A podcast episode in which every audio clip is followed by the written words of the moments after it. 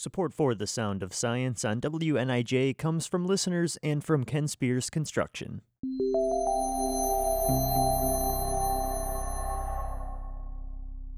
My name is Jasmine.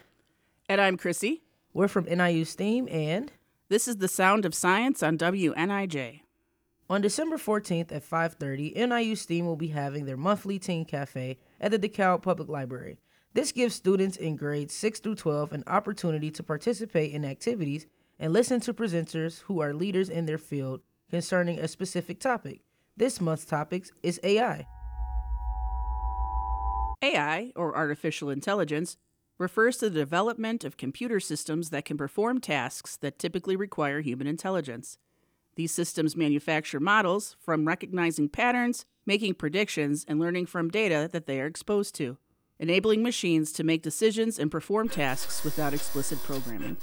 Though currently a popular conversation topic, AI has been around since the 1950s and 60s. AI was first used to solve logic problems and advanced math equations. More recently, radiologists have used it to detect abnormalities in x rays and MRIs. In the financial sector, it has been used to detect fraud and analyze risks. We've seen it installed in autonomous vehicles to give them self driving capabilities.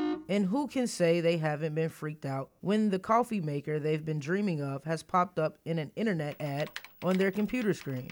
Experts say that the goal of AI is to create intelligent machines that can perform tasks and make decisions in a way that mimics human intelligence with the enhancement of efficiency, accuracy, and problem solving capabilities. Do you have a teen or are a teen that wants to learn more? Come down to the DeKalb Public Library on Thursday, December 14th from 5:30 to 6:30 p.m. This is the sound of science on WNIJ, where you learn something new every day.